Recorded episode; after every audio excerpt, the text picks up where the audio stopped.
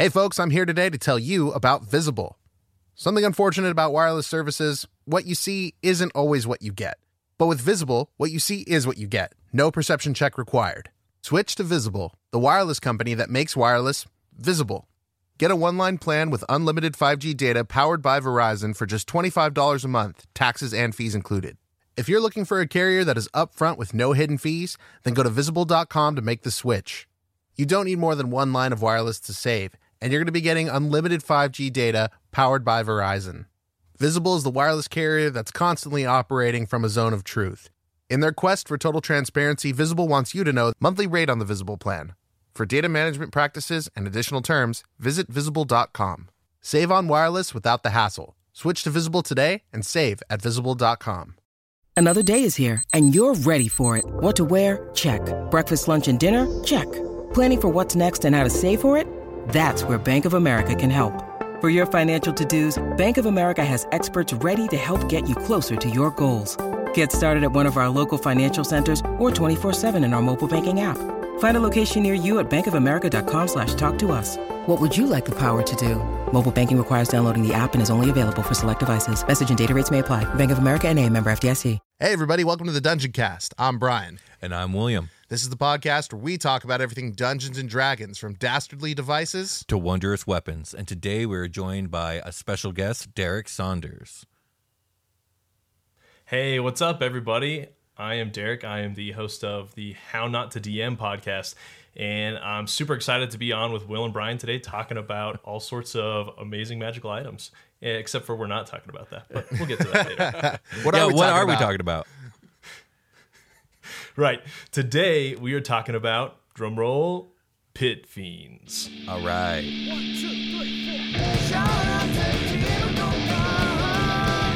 Welcome, adventurers, to the Dungeoncast. Hey, Brian. Hey, William. How you doing today? Good. How are you? I'm doing pretty good. Hey, Derrick. Hi, Derrick. Hey, what's up, Will? What's up, Brian? How you doing? Good. We're man. doing pretty good. How are Great you doing, to have man? you on. Yeah, it's good to be here. I uh, I just was listening to uh, the first episode of your new season out while I was shoveling the walk. I was shoveling about nine inches of snow, so I did the math. boy. That's about Oh, 28 centimeters, uh, and then it's about 28 degrees Fahrenheit here where I live, and that's negative two centigrade for you centigrade people out there. So I'm sorry, I'm taking your job today, Brian. That's okay. That's uh, it's it's Will's Will's job. I just say it. He does the math. Part, yeah, that's so. true. That is very true. I don't. I definitely don't mind. what would you say? It's probably like now I know how the sausage is made. Fully, Yeah. the immersion is broken. Dang, dang. The less you know about how sausage is made, The better. It, it, it's in it's in ratio with like how much you enjoy it. You know, you probably should know I less would say about it's, it. we're in the what mid 50s here now. Yeah, so- we, we're we're averaging Considerably warmer than where between you're at. 60. Yeah, Yeah, LA, you know, year round is going to be a bit nicer than here, probably. Yeah, it's it's not too shabby. But speaking of warmer climates, let's go to hell. Oh, So do it. so last year, down. so last year we did not get to cover all the fiends that I wanted to cover. It turns out that there are a lot of fiends, and then with the one D and D episodes coming up at the end of the year, some fiendish topics had to get pushed back, Mm-hmm. But they have not been forgotten. It is time to talk about one of the big dogs of hell. This is literally as big and powerful as a devil can get without being a duke or an archduke, and in some cases, some pit fiends have even held the station of archdukes without actually ascending to a unique form. Angels fear them, demon lords respect them, ancient dragons think twice before starting a fight, and every devil in hell wants to be them. It's time to talk about pit fiends. every regular devil. Yeah, every uh, every lower devil wants to be them. Obviously, Asmodeus does not want to be a pit fiend. If the nine hells is a foot, then these are the toes, the big dogs. Yeah. letting them out, letting them There we go. These are the. T- That's hilarious. so, um, pit fiends are the quintessential tyrants and overlords of devilkind, occupying the top of hell's hierarchy. Having been cleansed with the pit of flame, pit fiends have achieved levels of wickedness beyond that of ordinary devils, becoming beings of pure, unimaginable evil. And here's a quote from the mortal mage Nomoto Sin Their might is incalculable, their desires are beyond comprehension, and their appetites defy all understanding. Raised from the shrieking agonies of the pit of flame, they understand pain and suffering like no others. Right. So so if I remember correctly, the ice devils get chucked into this pit of flame for a thousand a thousand and one days. A thousand and one days. Yeah, you got it. and then they become the the pit fiend Yes. after not making survive. a mistake for like what seven Seven hundred and seventy-seven years without a single Okay, mistake. not seven thousand seven hundred. Okay, that's not so bad. Uh, guess. there's there's also uh, another type of devil that makes this transformation, and that's the Aranese. The Oh, yeah, kind of exist right. in their in their own separate hierarchy, but they have the privilege of being able to make this transformation if it's offered to them. okay, cool. Yeah. Derrick, what's your experience with pit fiends? Like on, on a like So uh, I was planning on using some in my latest campaign that just wrapped up a few months ago, uh, but my players decided to stop making deals with an archdevil I was sending their way a few times, smart. and so I didn't have to take retribution and you know you know bring hellfire down on Right. them. Uh, so I was planning on it. I had a bunch of ideas about using pit fiends, but I have never actually run one or encountered one myself. cool. You got close though. That's that's closer than me. Close, very Yeah, close. the, the your adventurers they they got to the book that the, the page in the book that was going to send them to the Yeti where they die, and they just didn't they didn't they didn't choose that path. That's good. So pit, Yeah. pit fiends are both majestic and horrifying, with a hulking twelve foot tall or 3.7 meter. humanoid forms weighing eight hundred pounds. That's three hundred and sixty kilograms, folks. Their bodies are armored with scales and quickly light a fire or quickly light light a fire in response to their rage or excitement. They have a pair of massive bat-like wings that give them a gargoylish appearance, often wrapping their wings around their fearsome red figures like a cloak.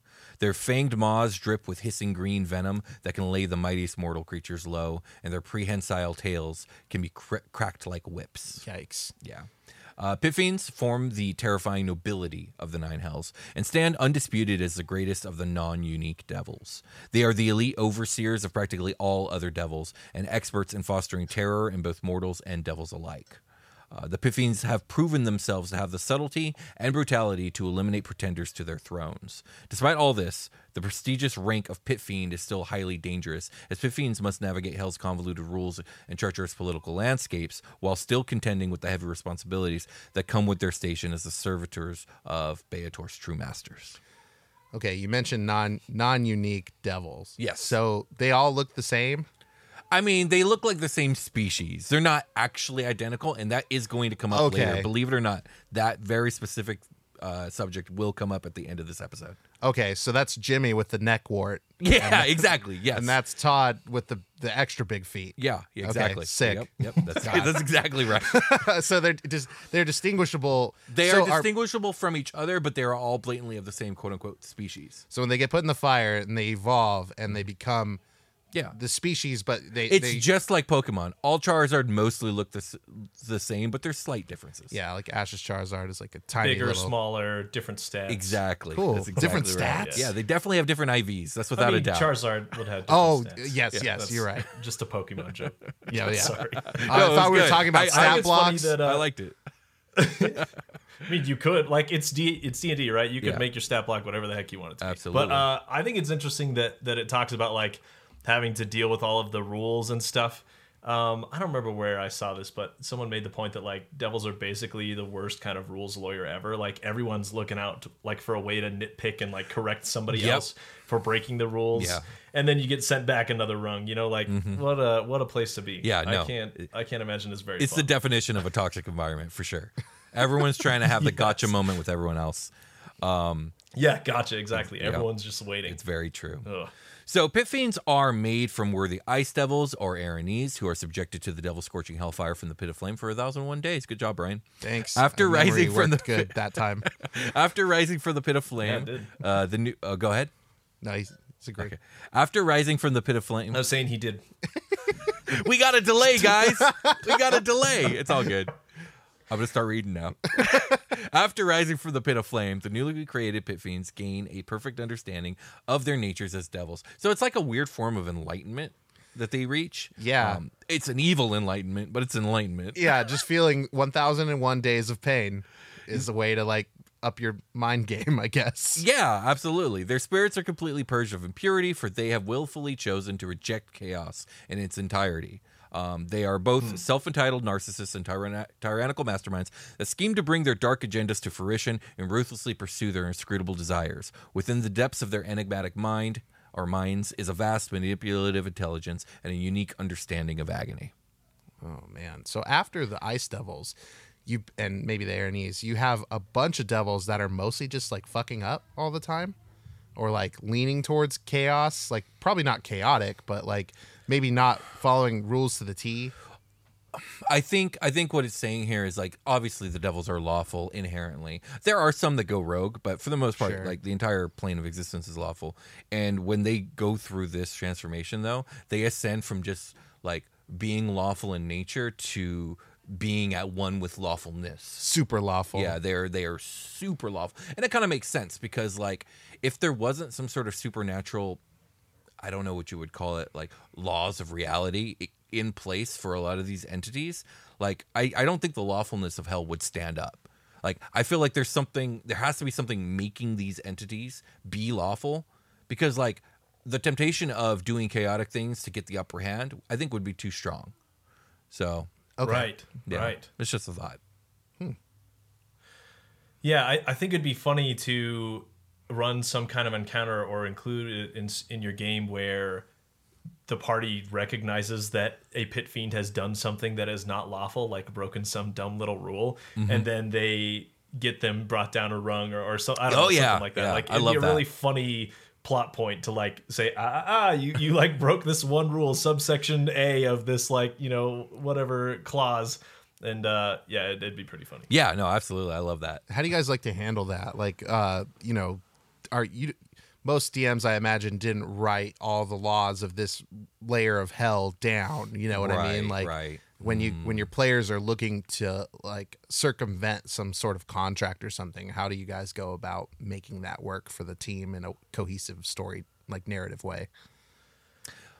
I think the way I would handle it, good question yeah, I think the way that I would handle it is obviously if if this is what you're trying to pull off as a DM, you've put your players in a position where they need to undermine this pit fiend, or maybe one of your players just had the idea and now use the DMF to prepare it. Well, then it's like okay, maybe put them in a position where they ha- get uh, access to like this ancient library or like this this great source of information. And they start trying to just go through the history of what this pit fiend's been up to for the last 1000 years. And then maybe with some checks and some rolls and you know some uh some some dialogue. We can be like hey actually 500 years ago they did x you know to devil a when in fact they they completely bypassed their boss's permission and they weren't allowed to do that. They they reached beyond their jurisdiction. And and it could be like that. And it got past Hell's auditors. too. exactly. they didn't notice exactly. Oh, that's cool. That's actually pretty cool. that's probably what i would do. Making up on the spot. Like you have to go find some ancient librarian that's like, I have the secret log, this forgotten information. hmm exactly Ooh, get to another it. Or bribe. you write up a crazy contract and then like you purposefully break a little part of the contract while you're role playing, while you're playing, and see if they notice. Or Mm. Yeah, not. I like know. that too. That, that might Yeah. be a little too like specific, but That's cool though. I like the kind of like, oh, here's your first opportunity along the way. Like maybe you'll get it, maybe you won't. Yeah, and then depending on like the type of game you're running, like if it's more serious, the law that was broken could be like you know something more believable. But you know, or if you're a Dungeoncast member, you'd be like, yeah, Jeff brought cupcakes to the office and he didn't bring enough for everybody, and now he can't be a pit fiend anymore. yeah, they got they got a rule about that for sure, Exactly. for sure. Back to Levistus with ye. All right, so with with your a Ascension Day cupcakes after your thousand and one day Aw. Ascension Day cupcakes. damn, like the very first thing you try to do as a pit fiend, you, you get, fuck up. Yeah. That's hilarious. All right. With an inflated sense of uh. superiority and entitlement, pit fiends form a grotesque aristocracy in the infernal realm. These domineering and manipulative tyrants conspire to eliminate anything that stands between them and their desires, even as they negotiate the convoluted and dangerous politics of the Nine Hells. There is, however, another way pit fiends are born into the world. Asmodeus, the Lord of the Nine Hells, still suffers from the grievous wounds in his chest inflicted upon him when he was cast from the heavens and crashed into the realm of Baator. From this wound, Asmodeus constantly bleeds, and each drop of his blood becomes a greater devil, most often a pit fiend. Such beings are uh, imparted with a fanatical loyalty towards their creator, and pit fiends created this way can themselves spawn lesser devils, normally bearded devils, by shedding blood. Through this bloodletting process, Asmodeus fills his lair of hell with endless hordes of pit fiends extremely loyal to himself. That's crazy. He's like crowd surfing on them. Just this huge, ah! yeah, huge bloodletting ceremony, and like every drop of blood creates something new that's loyal to him. That's insane. It's pretty it's pretty badass. It's like a pyramid scheme. hey, seriously. Well, I think Asmodeus probably has like heavier bleeding days, and like lighter bleeding days. Yeah, definitely. and you know he'll like hold up in his his lair just like bleeding out for like a whole day or something like that. oh that God, I can't deal with today. i always forget about the like you reminded me right now You'd have I- to have the doors open though, otherwise it would just like fill up like That's a ball. pit. yeah, absolutely. he can't oh, ball hold up. pit fiend pit. That's a good point. That'd be a disaster. he makes so many he gets like crushed against the walls the pit fiends have to like shank each other to like clear the room no, but like if they're if they shank each other, then they'll bleed and create lesser devils. yeah the first one yeah, i'll, I'll yeah. take care of this boss shank shank shank now there's a bunch of dudes with beards in here asking about ipas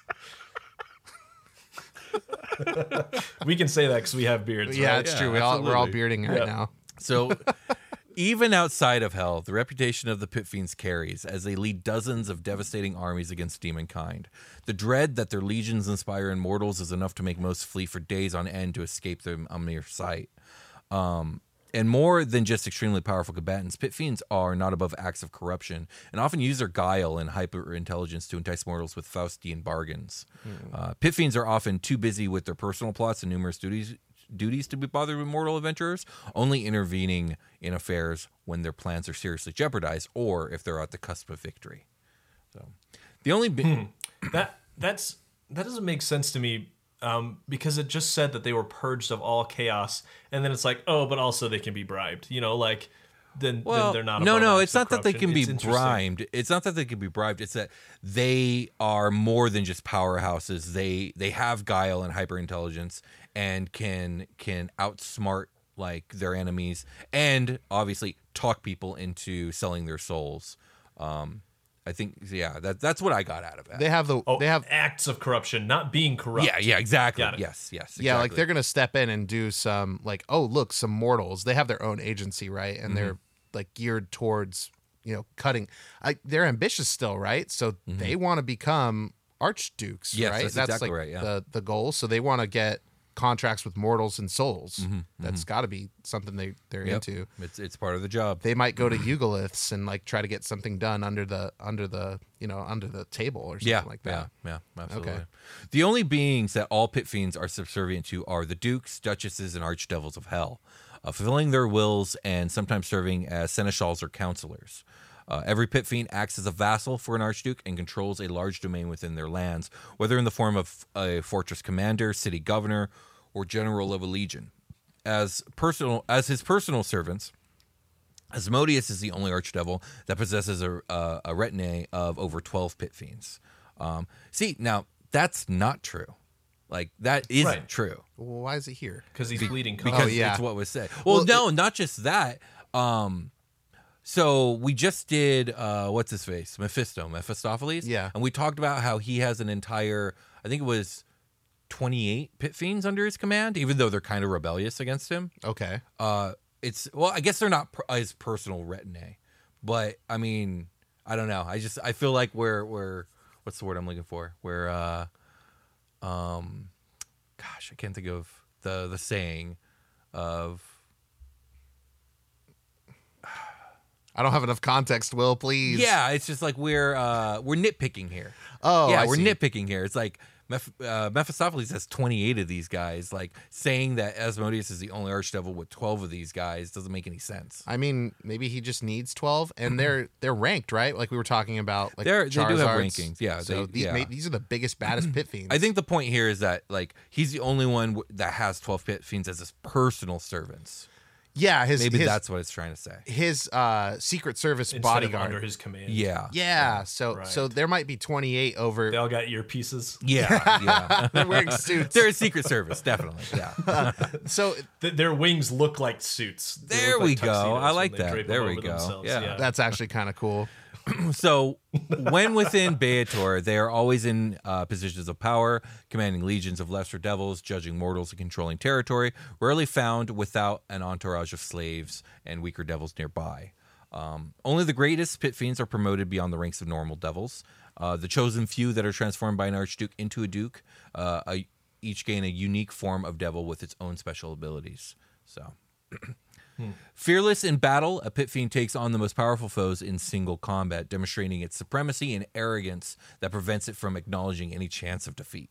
Every part of a pit fiend can be used as a weapon. Their fearsome claws, their powerful wings, constricting tails, and menacing maws. The bite of a pit fiend is both venomous and infectious, inflicting a wicked disease known as devil chills and filling the victim with vile poisons. The combined effect drains the victim's vitality and strength, rendering them powerless against the brutality of a pit fiend. Devil, you trip too hard on lawful and you get devil chills. I like that. They can envelop themselves in an aura of sheer terror. They can ignite their own bodies to burn anyone too close. Their scale armor and regenerative abilities make them uh, incredibly durable, and good aligned spells and weapons or silvered weapons are the most effective means of stopping their natural healing. Um, the magical abilities of the pit fiends are largely based around their ability to create and manipulate flames, often with truly devastating force.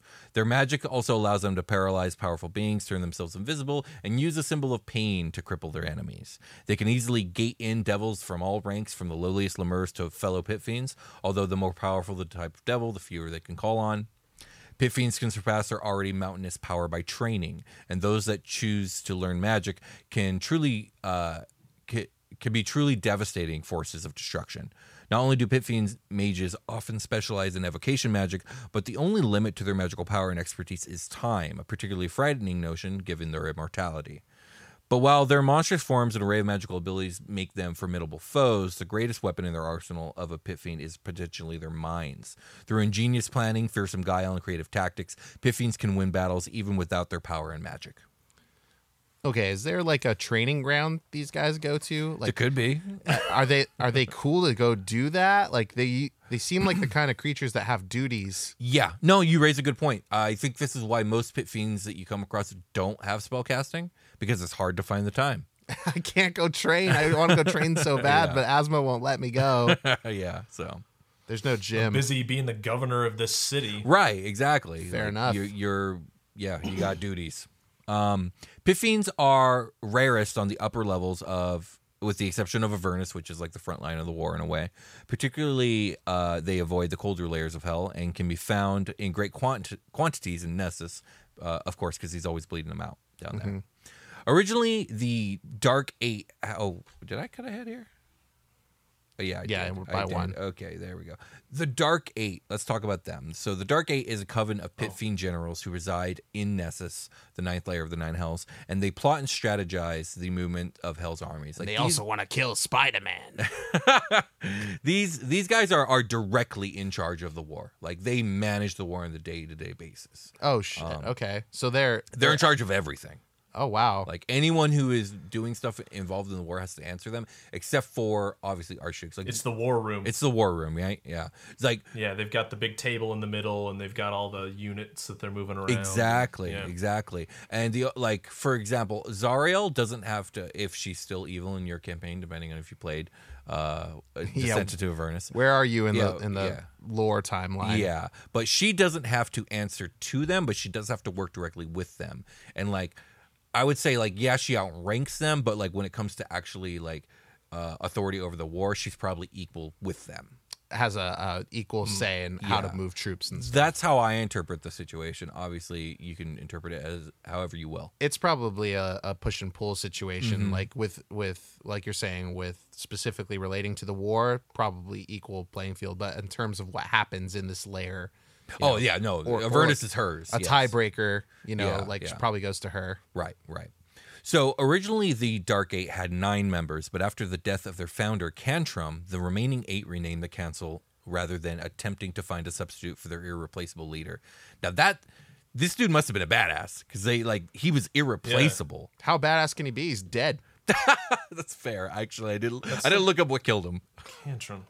Yeah, see if you can find anything. look it but I Cool. just, uh, you know, No, it- I don't. I don't want Centrum. I want Cantrum. Okay.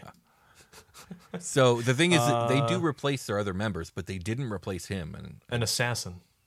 Uh, well, uh, you know, an assassin could get anyone, including a pit fiend. Uh, yeah, I guess so. Like a really good assassin. Just a really good assassin. Doesn't say who. Interesting. Oh, we'll have to. Well, I'm. Hey, if you guys know, In leave the a comment because Yeah. I'd like to know more about Cantrum, and we don't. We don't particularly. This episode isn't about Him. him specifically. Yeah. So So, contrary to what one might expect, their structure is the Dark Eight structure is democratic rather than hierarchical, where one member's actions can be voted on by the remaining seven. Befitting uh, beings of law, the members of uh, the Dark Eight are excellent in regards to teamwork, cooperating to accomplish their grand plans, and for the continued prosperity of devil kind. At the same time, the pit fiends of the council are still ambitious devils that view one another as rivals. More often than not, uh, council members are left to their own devices, engaging in treacherous intrigues and political power plays to achieve their nebulous aims. Keeping the Dark Eight focused on their duties is Asmodeus, sometimes directly and other times via the Archdevils. Unlike the Infernal Nobility, above them, the Dark Eight are generals, and each member is responsible for managing one aspect of the Blood War according to their personal judgment. This is uh okay. So there were nine of them. Now, Now there's, there's eight, eight, of them. so they're the want to kill Spider-Man and they want to win the Blood War. Yes, I can imagine top them two all kind of looking like you know one looks like Doc Ock. a little bit. It's possible. I one mean, looks like I Willem wouldn't stop Dafoe. uh, I had a question about about something I read earlier. Willem Dafoe would make a great pit. I think Oh it- yeah, he would be great. He'd be fantastic. like thick Willem Dafoe. with Yeah. his crazy Right. eyes Yeah. and his face, you know. Yeah, I mean, just Yeah. the voice, the voice delivery would be great. There's a there's an account on Instagram. I don't know if it's also on TikTok, but it's the same sing, the same post every single day, Mm-hmm. where uh, somebody rolls in from the kitchen to the living room on a um, what's that thing with just Segway? uh, without the handle. What are those called? Oh, hoverboards. Yeah, the, the you know with the wheels, the hover. Yeah. One wheel. Yeah, they they they roll they, Yeah, they roll in on the hoverboard and they say uh, "Godspeed, Spider Man," and they they throw something on the ground and then it cuts to an explosion.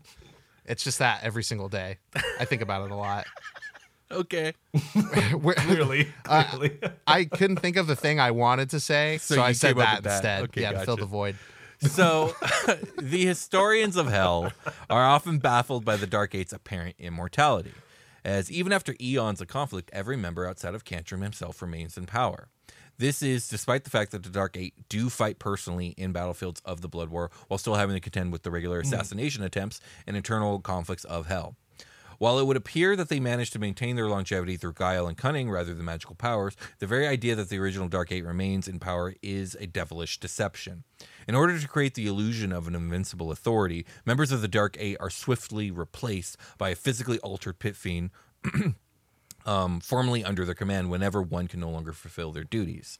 Combined with the loyalty of and threats of execution to those under their command, the secret of the Dark Eight has been kept for eons. That is haunting. yes. So Yeah, it, it said in the Cantrum assassination bit that he was the only one they admitted publicly had been assassinated. So that tracks, Mm. Yeah, right? Like yeah. he's the only one who who died. The rest of us, we're still the same. We're still fighting. Right. Yeah. And that ties into what you said or asked me at the beginning of the episode where like, do they all look distinct? They do. That's why they have to grab a pit fiend and like transmogrify him to look just like Jerry. Oh god. and then he has to be Jerry. Now you're Jerry. You're like Jerry you have to be. Jerry now. Get ready, buddy. he's got a deep fake. yeah, exactly. Yes. Absolutely right. Yeah, I love how um, like plastic surgery in Dungeons and Dragons is just a, a one magic spell away from being Yeah, a reality really for you. Really I remembered is. what I wanted to say. Okay. because they all it. vote on their on like if seven of them want one of them to do something, they can all just vote on it, and then they got to do it. Pretty much. I, I don't know if they have maybe maybe it's, it's more along the lines of like was was so and so in the right here or were they in the wrong if, they, if they're voted in the wrong they can have him punished Oh, okay. I was thinking like, hey, I saw Jeff walk in here. His legs were kind of stiff, and you don't make good decisions when you have to poop, Jeff. So maybe you should go to the bathroom. He's like, no, I'm good. We got to get through this. everyone take a meeting." vote on jeff if he needs to go to the come on. bathroom Yeah. okay gotcha All in favor, say aye. Aye. Now go to the bathroom right now, Jeff. You're outvoted. all right it's short rest time okay we're making poop jokes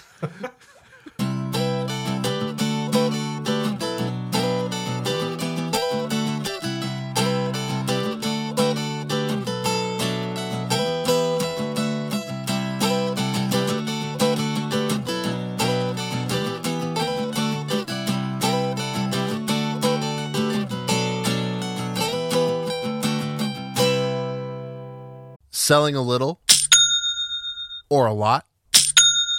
Shopify helps you do your thing, however you cha-ching. Shopify is the global commerce platform that helps you sell at every stage of your business. From the launch your online shop stage to the first real life store stage, all the way to did we just hit a million orders stage? Shopify is there to help you grow. Whether you're selling scented soap or offering outdoor outfits, Shopify helps you sell everywhere.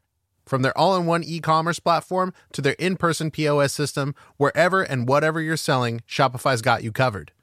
Shopify helps you turn browsers into buyers with the internet's best converting checkout, 15% better on average compared to other leading commerce platforms. And sell more with less effort thanks to Shopify Magic, your AI powered all star. Shopify is great. They're taking businesses of all sizes, cradling them in their arms to help them grow by giving them the tools they need. Shopify powers 10% of all e commerce in the US, and Shopify's the global force behind Allbirds, Rothy's, and Brooklinen, and millions of other entrepreneurs of every size across 175 countries. Plus, Shopify's award winning 24 7 help is there to support your success at every step of the way. Because businesses that grow, grow with Shopify. Sign up for a $1 per month trial period at shopify.com slash dungeoncast, all lowercase. Go to shopify.com slash dungeoncast now to grow your business no matter what stage you're in. Shopify.com slash dungeoncast. Greetings, adventurers. Today we're excited to introduce you to a new story Dark Dice, a horror podcast that blurs the line between actual play and audio drama, where the story is determined by the roll of the dice. Six adventurers embark on a journey into the ruinous domain of the Nameless God. They will never be the same again. One of the players is not what they seem after a doppelganger, a creature that can assume the form and voice of whatever it kills, infiltrates the team. As the players are picked off and replaced one at a time, can they figure out who the monster is before it's too late? Can you? Here's a quick example of what our show sounds like. The uh, shambler with the jar of liquid inside of him. Soren Arkwright let loose an arrow that cracked the glass, passing through the spine of the creature. The shambler still managed to maintain its forward momentum, but stumbled as it eagerly tried to bite and swipe at Soren, landing near his feet. As Jeff Goldblum has now joined our cast, Dark Dice is available however you listen to podcasts. We've returned. Indeed, we have. We're fucking back. We, indeed, With- we are. with an excellent guest. In- Derrick- indeed. Derrick Saunders of How Not to DM. Derrick, the floor is yours. Please tell us about uh, what it is that you do. Thank you. Yes. So uh, I run a show called How Not to DM, like Brian said. It is an interview podcast where I bring a new guest on each week from the TTRPG community. Um, they come from various different backgrounds, they do various different things. And so we talk for the first half of the show usually about running games, about some of the advice they've got. Um, it's called How Not to DM because I love asking about the mistakes they feel like they've made and lessons that people can learn from them about running games. And yeah, I, I love asking that question because when I started getting into running games, the first thing I did was go scour YouTube, you know, and, and look for places to find information. And I found that the best way to learn was like listen to people running games and pick up on stuff they do Right. you know notice stuff that they say oh i screwed up on this and and you know that's that's really how i learned to run the game myself and so yeah that, that's why i love asking other people about the mistakes and the lessons they've learned because i feel like it makes me a better dm and then it makes everybody else who listens better as well. Then the second half of the show we talk about their projects their work whatever it is. You know i've had game designers on i've had podcasters on uh, people who make dice people who are judges on you know the any awards and anything in between. So a big variety of guests um, and it's different and interesting every time. So yeah that's that's what my show is. Uh, it's weekly on wednesdays you can find all my information probably in the links uh, for this episode so i'll send that over to Yeah, YouTube, definitely and then uh, yeah, if if you want, you can go to linktree.com slash hn the number two dm. So that's five characters, and you'll find all my links there. Awesome. Uh, do you have a favorite uh, fa- a favorite interview you've done? That's such a tough question. Um, That's loaded for I've sure. got, Yeah. I've got a lot of favorites. I'm bad at favorites. Uh, you can ask anybody who knows me well. Like I've got a favorite color, and then favorite sports team for like each of the sports, or I guess each of the leagues within the sports. Who's your so baseball team? leagues. Let's get this out of the way Uh, now. I, I grew up in Colorado, so it's the Rockies. Like I don't, I'm you sorry. ride or die. but if I'm gonna watch, it'll be the Rockies. I like they the Rockies. The World, uh, the World Series when I was in high school, Yeah. so that was fun. But like The Rockies deserve better. since. They deserve better than what they've got. You guys deserve better than what you Yeah. got. That's all I'll say. It's okay. We give a They're ri- lot of good players to other teams. So Oh, gosh. Yeah, it is it's, what it it's is. mind-boggling. you guys are riding a Stanley Cup uh, championship over there this Yes, season. So that's that cool. that is good though. Grew up watching the Avs too. Love the Avs. Yeah, love the they're- they're Broncos. fun to even watch. though I hate the Broncos right now. Uh, yeah. Anyway, um, so so that's that's a little bit about my show. It's been a ton of fun. I've been doing it for almost two years now. Uh, do you know when this episode is coming out? Just as a side note. I want uh, to- next week. Is it, uh, we want from, to do this from next one? today. Oh, we're recording on the second, so um, what's like the ninth or something like that. Something like that. Uh, do you have a Okay. preference for it coming out a little later? No, no, no. I, it's just a quick turnaround. Yeah. You know, props for for that. That's awesome. Um, uh, yeah. A, another thing that's happening is uh, at least by this episode release, or or maybe a week or two after, I'm going to be selling um, a game that I put on Kickstarter. Oh, cool. Uh, it's called Too Hot One Shot. I don't know if you two are, are big hot sauce or hot ones fans. I definitely know about it. Yeah, I know about it as well. I've had Yeah. the sauces. My friend and I. You do excellent. I do too. Uh, Well, I don't own and I them, but I, I've a- tasted them. Oh, you've had them. Okay. Yes, yeah, yeah. Yeah, my, my buddy and I wrote a, uh, rules to add to your 5e game where you like eat 10 spicy wings as you're playing. Ah, um, I like and, it. And it, it makes it super fun. So, and it's really good content too. So if, if you're out there listening and you like making content, uh, you know, you should check it out. But yeah, it's called Too Hot One Shot. There's a one shot that we wrote and also just the basic rules that you can buy and uh, get your hot sauce fix in while you're playing D&D with your buddies. Um, and you could use it for other TTRPGs too. Anything that you're rolling dice to to succeed. Uh, so yeah, that that should be uh, for sale on itch and uh, drive through at least probably by the time this comes out, if not maybe a few days after. So I'll hit you guys up with those links too. Cool. yeah, yeah. yeah, Uh, thanks, man. Lastly, oh yeah, and I'll, I'll send you guys a copy. You you, you can check it out. Um, but Cool. lastly, uh, I am doing Dungeon Twenty Three. I don't know if either of you have heard of it um, for this year. Okay, so Dungeon Twenty Three. Um, I'm gonna slaughter the guy's name, so I I'm not gonna pretend like I remember who it is. But uh, some guy said, "Hey, in 2023, I'm gonna make a new room for a mega dungeon every day." And so I'm doing it too. You can check out the hashtag Dungeon23. A lot of other people are doing it. But yeah, I've got some graph paper by my bed, and every night I'm just like drawing a new room, deciding what's in it, and uh, making dungeons from it for for some inspiration. So Nice. Yeah, so that's, it's that's something else fun I'm 364 room dungeon. That's pretty badass. That's I like that. freaking cool. Yeah, I'm Yeah. looking, I looked it up. I'm, I'm seeing uh, what's available to see on Google for this project. I'm definitely going to look into that later. Cool That's awesome. beans. Yeah, there's a there's a, s- a link to the guy's blog, and he's got a ton of resources too. I'll, I'll send you guys that later, but um, and you can throw it in the notes if you want. But uh, he's got like resources on traps and you know ways to to find inspiration for new rooms and that kind of thing to get you started if you're interested. Uh, I'm gonna do uh, 13 little dungeons based on the moon cycles and like do a different theme for each one, so I don't get bored. You know, Yeah, I'm probably gonna do idea. like a spaceship one and a castle and this and that and just keep it fresh. But yeah, that's that's something else fun I'm working on. Nothing like that's making me money or anything, but just for fun. Yeah, That's man, awesome. that's that, that sounds like a ton of fun. The, the hot sauce thing Yeah. sounds hilarious. Yeah, The- I love it. The dungeon It thing is. super It's so creative. much fun. Really, really cool. Um, well, thanks, Derrick. Oh, This is going to be a thick notes section, and I think it's going to be ri- rich down there. So don't forget to go check that stuff out, everybody. Are we I do ready too much stuff. To get back to Pit Fiends? I think so. All right, let's do I'm it. So Brian's going to read the stat block, and we're going to comment on it. Did we have a question about the, the chill, Oh, the devil chill? I think We think can Derrick t- had it. talk about that at the bite. When Yeah, we okay, we'll get the that's bite, we'll you know it. what? Yeah. That's good. That's good. I like that. So uh, pit fiends, they're large devils, they're lawful evil, and they love those little places underneath where your skin folds. Absolutely can't get enough of them. Uh, armor class is 19 natural armor. Their hit points are 300. That's 24 D10 plus 168. Real chonky. The thickest Willem Dafoe you can think of. Speed is 30 feet. They can fly at 60 feet. And last Wow. year's thumbnail art is a picture of a pit no, fiend. it's a Balor. It's a Balor. Sorry, I keep forgetting.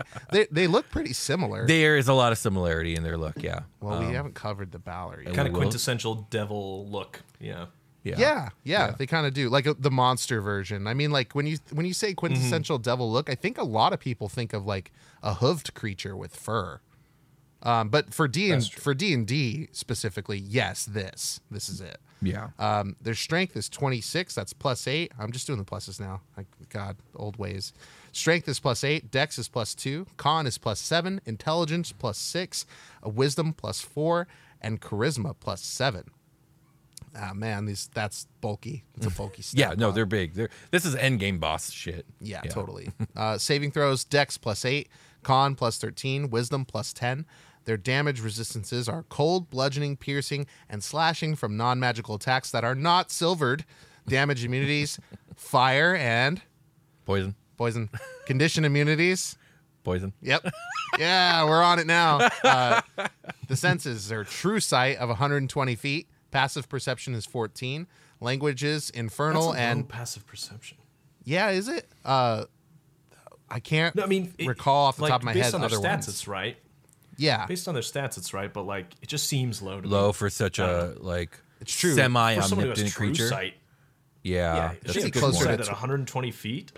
I don't know. so you can sneak up on these bad boys. That's how they get assassinated. Is their low, their low That's how they got passives. Kendrum, damn it. That's hilarious. You're So right. You're right. They're speaking infernal and telepathy. Their challenge rating is a robust 20. That's 25,000 experience points with a proficiency bonus of plus six. Will, how does that challenge rating feel to you? Uh, the challenge rating 20. Sorry, I spaced Yeah. out. What? Challenge. How does challenge rating 20 sit Uh, with you I think this that's it feels about right for for this stat block. Derrick, are you? Are, is that something in your wheelhouse? Are you? Does that feel good? 20. Uh, my party of level 11s would have difficulty with it. Um, my another game I play in where we're level like 14 and we have a bunch of crazy broken items, we could probably handle it. Um, Yeah, So That seems yeah, I think about it right. depends on on what your party's got. Yeah. Yeah. Okay. They've got a fear aura. Any creature hostile to the pit fiend that starts its turn within 20 feet of the pit fiend must make a DC 21 wisdom saving throw unless the pit fiend is incapacitated. On a failed save, the creature is frightened until the start of its next turn. If a creature's saving throw is successful, the creature is immune to the pit fiend's fear aura for the next 24 hours. Classic fear rules. Uh, very cool. Yeah. So I if it's sleeping, was the start of your turn. So you make the saving throw at the start of your turn, and if you make it, you get a turn. That's that's true. Yeah. It's not like a That is like interesting. A, s- another effect where you roll. Most effects if you, roll at the end. Yeah. yeah, like you are Right, afraid, and now you you get that six seconds to fight it off. Yeah. Okay. Mm-hmm. Um, magic resistance. The Pit Fiend has advantage on saving throws against spells and other magical effects. Sounds good. Mm-hmm. Uh, the Pit uh, magic weapons. Pit Fiend's weapons are magical. Innate spellcasting. The Pit Fiend's spellcasting ability is Charisma. Spell save DC is 21, which is fairly high. The Pit Fiend can innately cast the following spells requiring no material components at will, detect magic and fireball tracks, and then three times a day they can hold monster and cast wall of fire. All four of those are fairly good spells. Yeah, they're good spells. I do wish they were, they added a couple. I mean, this is this is a high level monster, like a hyper intelligent monster. Can we give it just a couple more spells? I think it tracks with the lore. like hold person would be more. Well, Right, I guess yeah. hold person would be good against adventurers, but it says it doesn't deal with adventurers that much, right? So I'd imagine not. I'd imagine more like they want to. They're dealing with demons. So Yeah. well, hold monster hold might be the monster works on people too, because it, it's just Oh, choose a creature. Creatures, yeah. yeah. We're, all Um, people are creatures. We're, we're all Yeah, animals. We're all animals. but um, but yeah, Uh, okay, so what spells would you guys add on for a pit fiend that did its push-ups and ate its vegetables and drank its juice? I mean, it should have command. That's a low level spell, but let me just look up the wizard spell list. But command was the first one to come to my Yeah, mind. Yeah, like I, I'm thinking not really much enchantment stuff, more like, or maybe not even illusion stuff, more evocation. evocation and uh and maybe I know I think there's going to be some enchantment because a lot of the mind control stuff is enchantment. The charisma is very high, and that is the So, spell save. So I'm just pulling up a seventh level. I might spell give it list here. something to make its weapon magical, perhaps. Yeah, or, yeah. You know, something like Power that. word pain. Uh, I think it should have power word pain. It does have magic weapons, so the uh, any weapon it has becomes magical. um, power word pain and symbol of symbol and maybe symbol of pain and symbol of fear and symbol of death. Do some teleport stuff, maybe. Yeah, maybe. But um, but you know what? We're DMs. We can we can totally just do that whenever we want. Yeah. So Um, Might give right. it Bane. Yeah, give it Bane, give it but That feels command. like something you would it would do. Yeah. Yeah.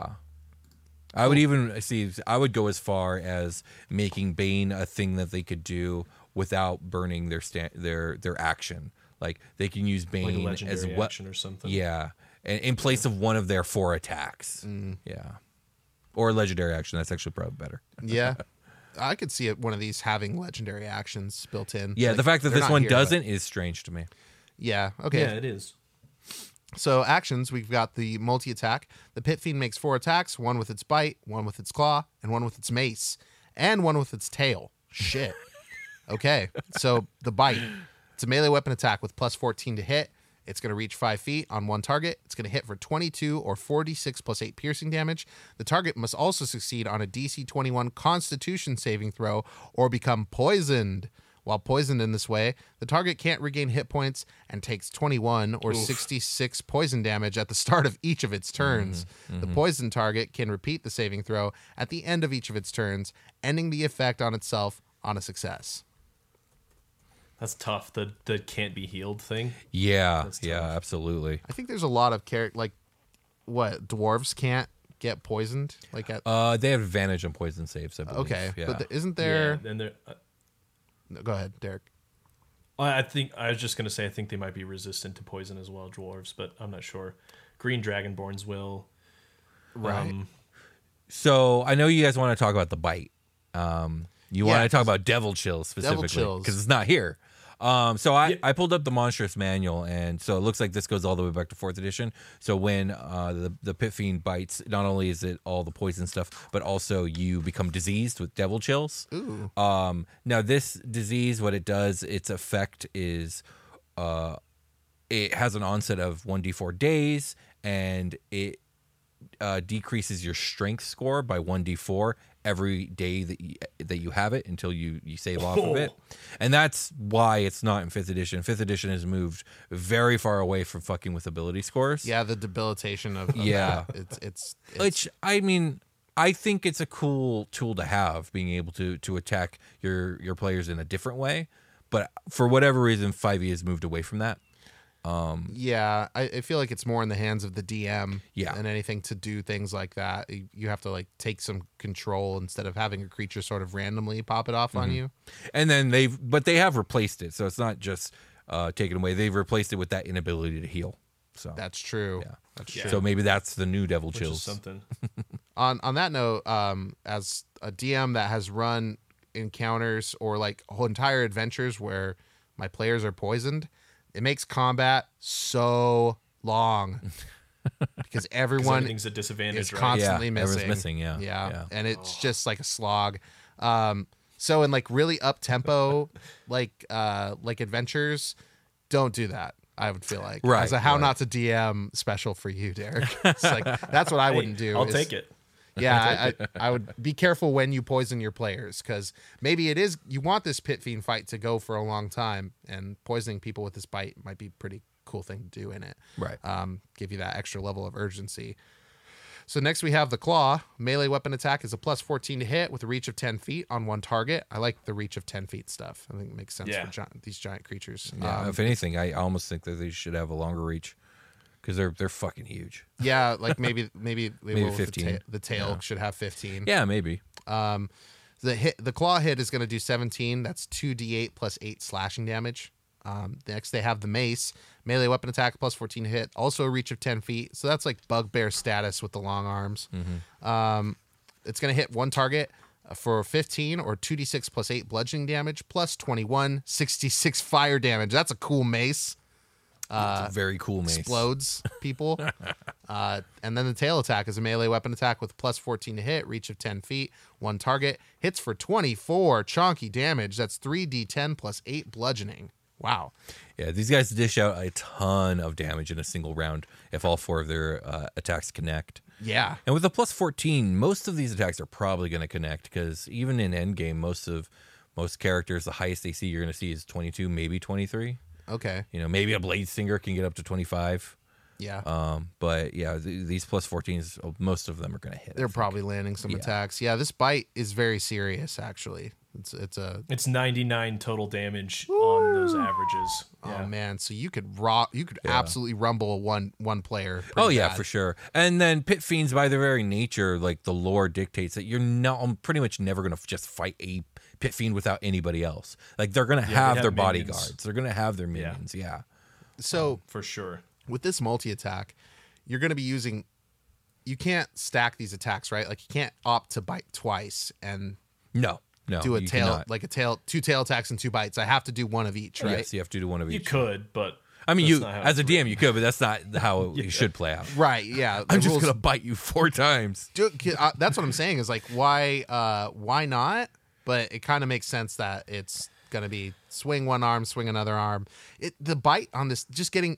I like the bite attack. It it Yeah. with the picture next to It's the crown jewel of the attacks. yeah. It his teeth are massive. You know, like it should be meaningful. Yeah, absolutely, absolutely. I might do a, another bite, but just not do poison. Like the poison has to come back into the fangs. So one bite you Ah. have to make the con save, and then in another bite you don't. Something like That's that. cool. yeah. Yeah, I- I it's, think that's- it's nice that's for flavor thinking, to yeah. sort of mix it up a little bit. Mm-hmm, Um, I, I do have a summoner variant pit fiend that I pulled up, which I thought was cool with the ice devil. yeah, it's essentially going to be the same stats with the ability to summon other dudes. Exactly. So the su- summon devil once per day. The devil chooses what to summon and attempt a magical summoning.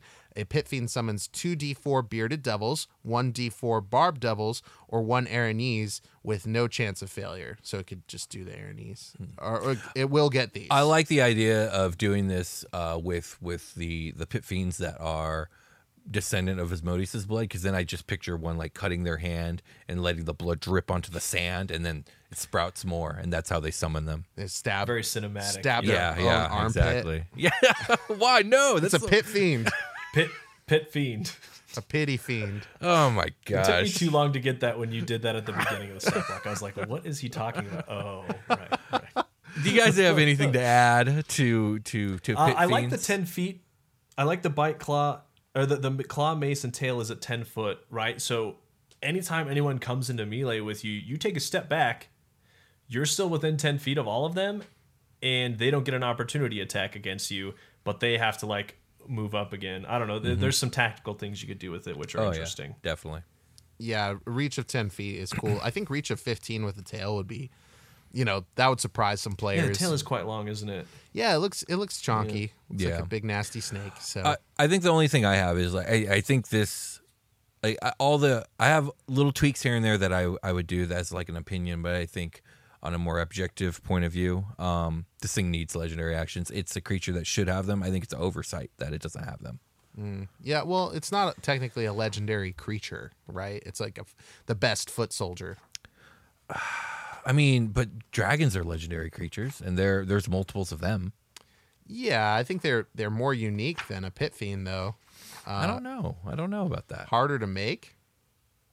What a red dragon, I ancient mean, red dragon? Pit fiends seem easier to make than a red dragon for sure. Okay, all right. I mean, Asmodeus bleeds them out, so I suppose. Yeah, well, maybe they don't have legendary. a- Maybe they're power capped. Like they, sh- these creatures should have legendary actions, but that would make them too powerful. And hmm. like if they banded together in hell, they could do Okay. some major damage with those extra that extra action economy is what keeps them in check. Okay, for sure. And their loyalty. for The, sure. the archdevils are like, no, no, you no, don't no, get legendary not actions. allowed. That's too funny. It's, it's in the rules. All right. Yeah, adult and ancient black dragons get them, but but anyway, Yeah, that's the thing. if the bigger the only dragon. ancient dragons got them, I would be like, okay, but adult adult dragons do get them too. So, but eh, Yeah. that's just my opinion. yeah, they're- the I'd probably bottom line give them is they're, some they're if it's here. an end end game kind of thing, right? Yeah, More fun. yeah. Okay, yeah. If your pit fiend is your BBEG, then yeah, give them legendary actions. They need it. What's the level below legendary in your mythos? You know, In- like I don't know, rare, no, n- uh, notable. yeah, It's a notable creature. hero. Notable. Hell, Hell's hero actions. Zero. Oh boy. All You right, what? guys. I'll bet you named pit fiends might have them. Like Cantrum probably would, right? He's Yeah. a named pit fiend. He's got. That's true. he's They're like, got, we can't copy you know, him. he He's is legendary, actions. They let Cantrum go to the gym. He's so strong. He can attack when it's not his turn. That's hilarious. All right, guys. I think we can call it a game there. Well, actually, let's let uh, let's let uh, Derrick plug Oh, one you last were right, time. Derrick. Give it to the guest. Um, so, Derrick, where can we Yes, find your I am- where can we find your stuff? Yeah, I am Derrick. I'm the host of the How Not to DM podcast. You can find it on any podcatcher. Uh, I also post them on YouTube. It's audio only, so there's nothing fun to watch, but you can put it in the background and listen while you're doing something else. Uh, you can find all of my episodes, like I said, on any podcatcher. You can also find my links for my socials uh, on uh, my link tree, which is linktree.com slash HN, the number two DM. And uh, I'm getting close to the end of my third season. It'll be ending in March here. So um, there's two seasons, uh, two full seasons ready to binge. The third season, you can jump in whenever. Uh, also, if you have come to listen to this because you listen to my podcast and you haven't heard of the Dungeoncast yet, please go check it out. Uh, you can listen to them in, them in any order, just like my show. There's no continuity necessary because they're talking about different topics each time. So you're doing some game prep, you want to learn some more lore or whatever, yeah, go check out the Dungeoncast. Oh, thanks, Thanks. for that, man. Yeah, appreciate it, and and thanks for anybody that's from How Not to DM for for sticking around Mm-hmm. and listening. Um, uh, Derrick's right. We don't necessarily we have a light continuity on the show, so there is it is Right. rewarding to listen to it in order, I guess. But you really don't need to do that. Um, you just need to know who Demogorgon is. Yeah, that's it. That's it. Um, With that, out. that we like him. Shout out to Demogorgon. Demogorgon. uh, so that that's a good way to to like. Okay, this is the true end of of Year of the Fiend. Well, no, we got one more. We have to do Balor still. Oh shit, that's right. The When one we'll keep do it, I, only that we're I talking know. about. Okay, okay. so we do have one more. Uh, but all the all the demon episodes are done, huh? Like that's pretty much it. Um, unless like, well, okay, so there's there's plenty of other demon lords, but we don't really have stat blocks for a lot of them. Right, I yeah. don't like to cover them if we don't have a stat block, but that doesn't mean we won't. Because they're not official 5e. No, it's just like I like having some some something more to sink my teeth into besides just the lore. Oh, it makes it more playable, like in game yeah, relatable. exactly. Yeah. No, Okay. you can act on it as a as a player without having to go fish something homebrew or homebrew something uh yourself up. That's So, true. yeah. Okay. Well, All right. No long rest on this one. So Yeah. we are going to truly call it a game. Thanks a lot for coming on, Derrick. We really appreciate it. Yeah, it's fun. indeed. Thank you, Will and Brian. It's been a pleasure. Love your show. Uh, Thanks, man. I've listened to a lot of the episodes, and they're super useful for my own game prep. So yeah, it's been awesome to be on. Yeah, man. Glad Thanks for coming that. on. All right. We'll call it a Man. game. Talk to you guys later.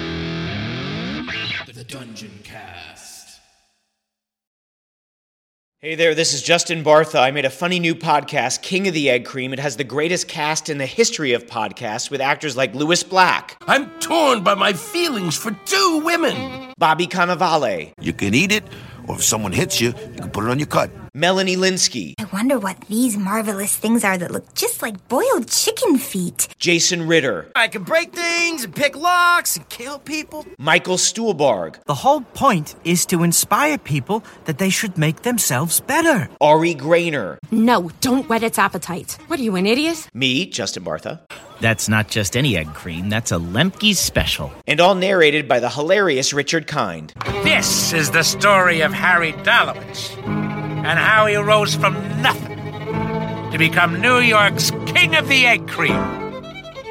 So if you like funny true stories, come listen to King of the Egg Cream, available wherever you get your podcasts.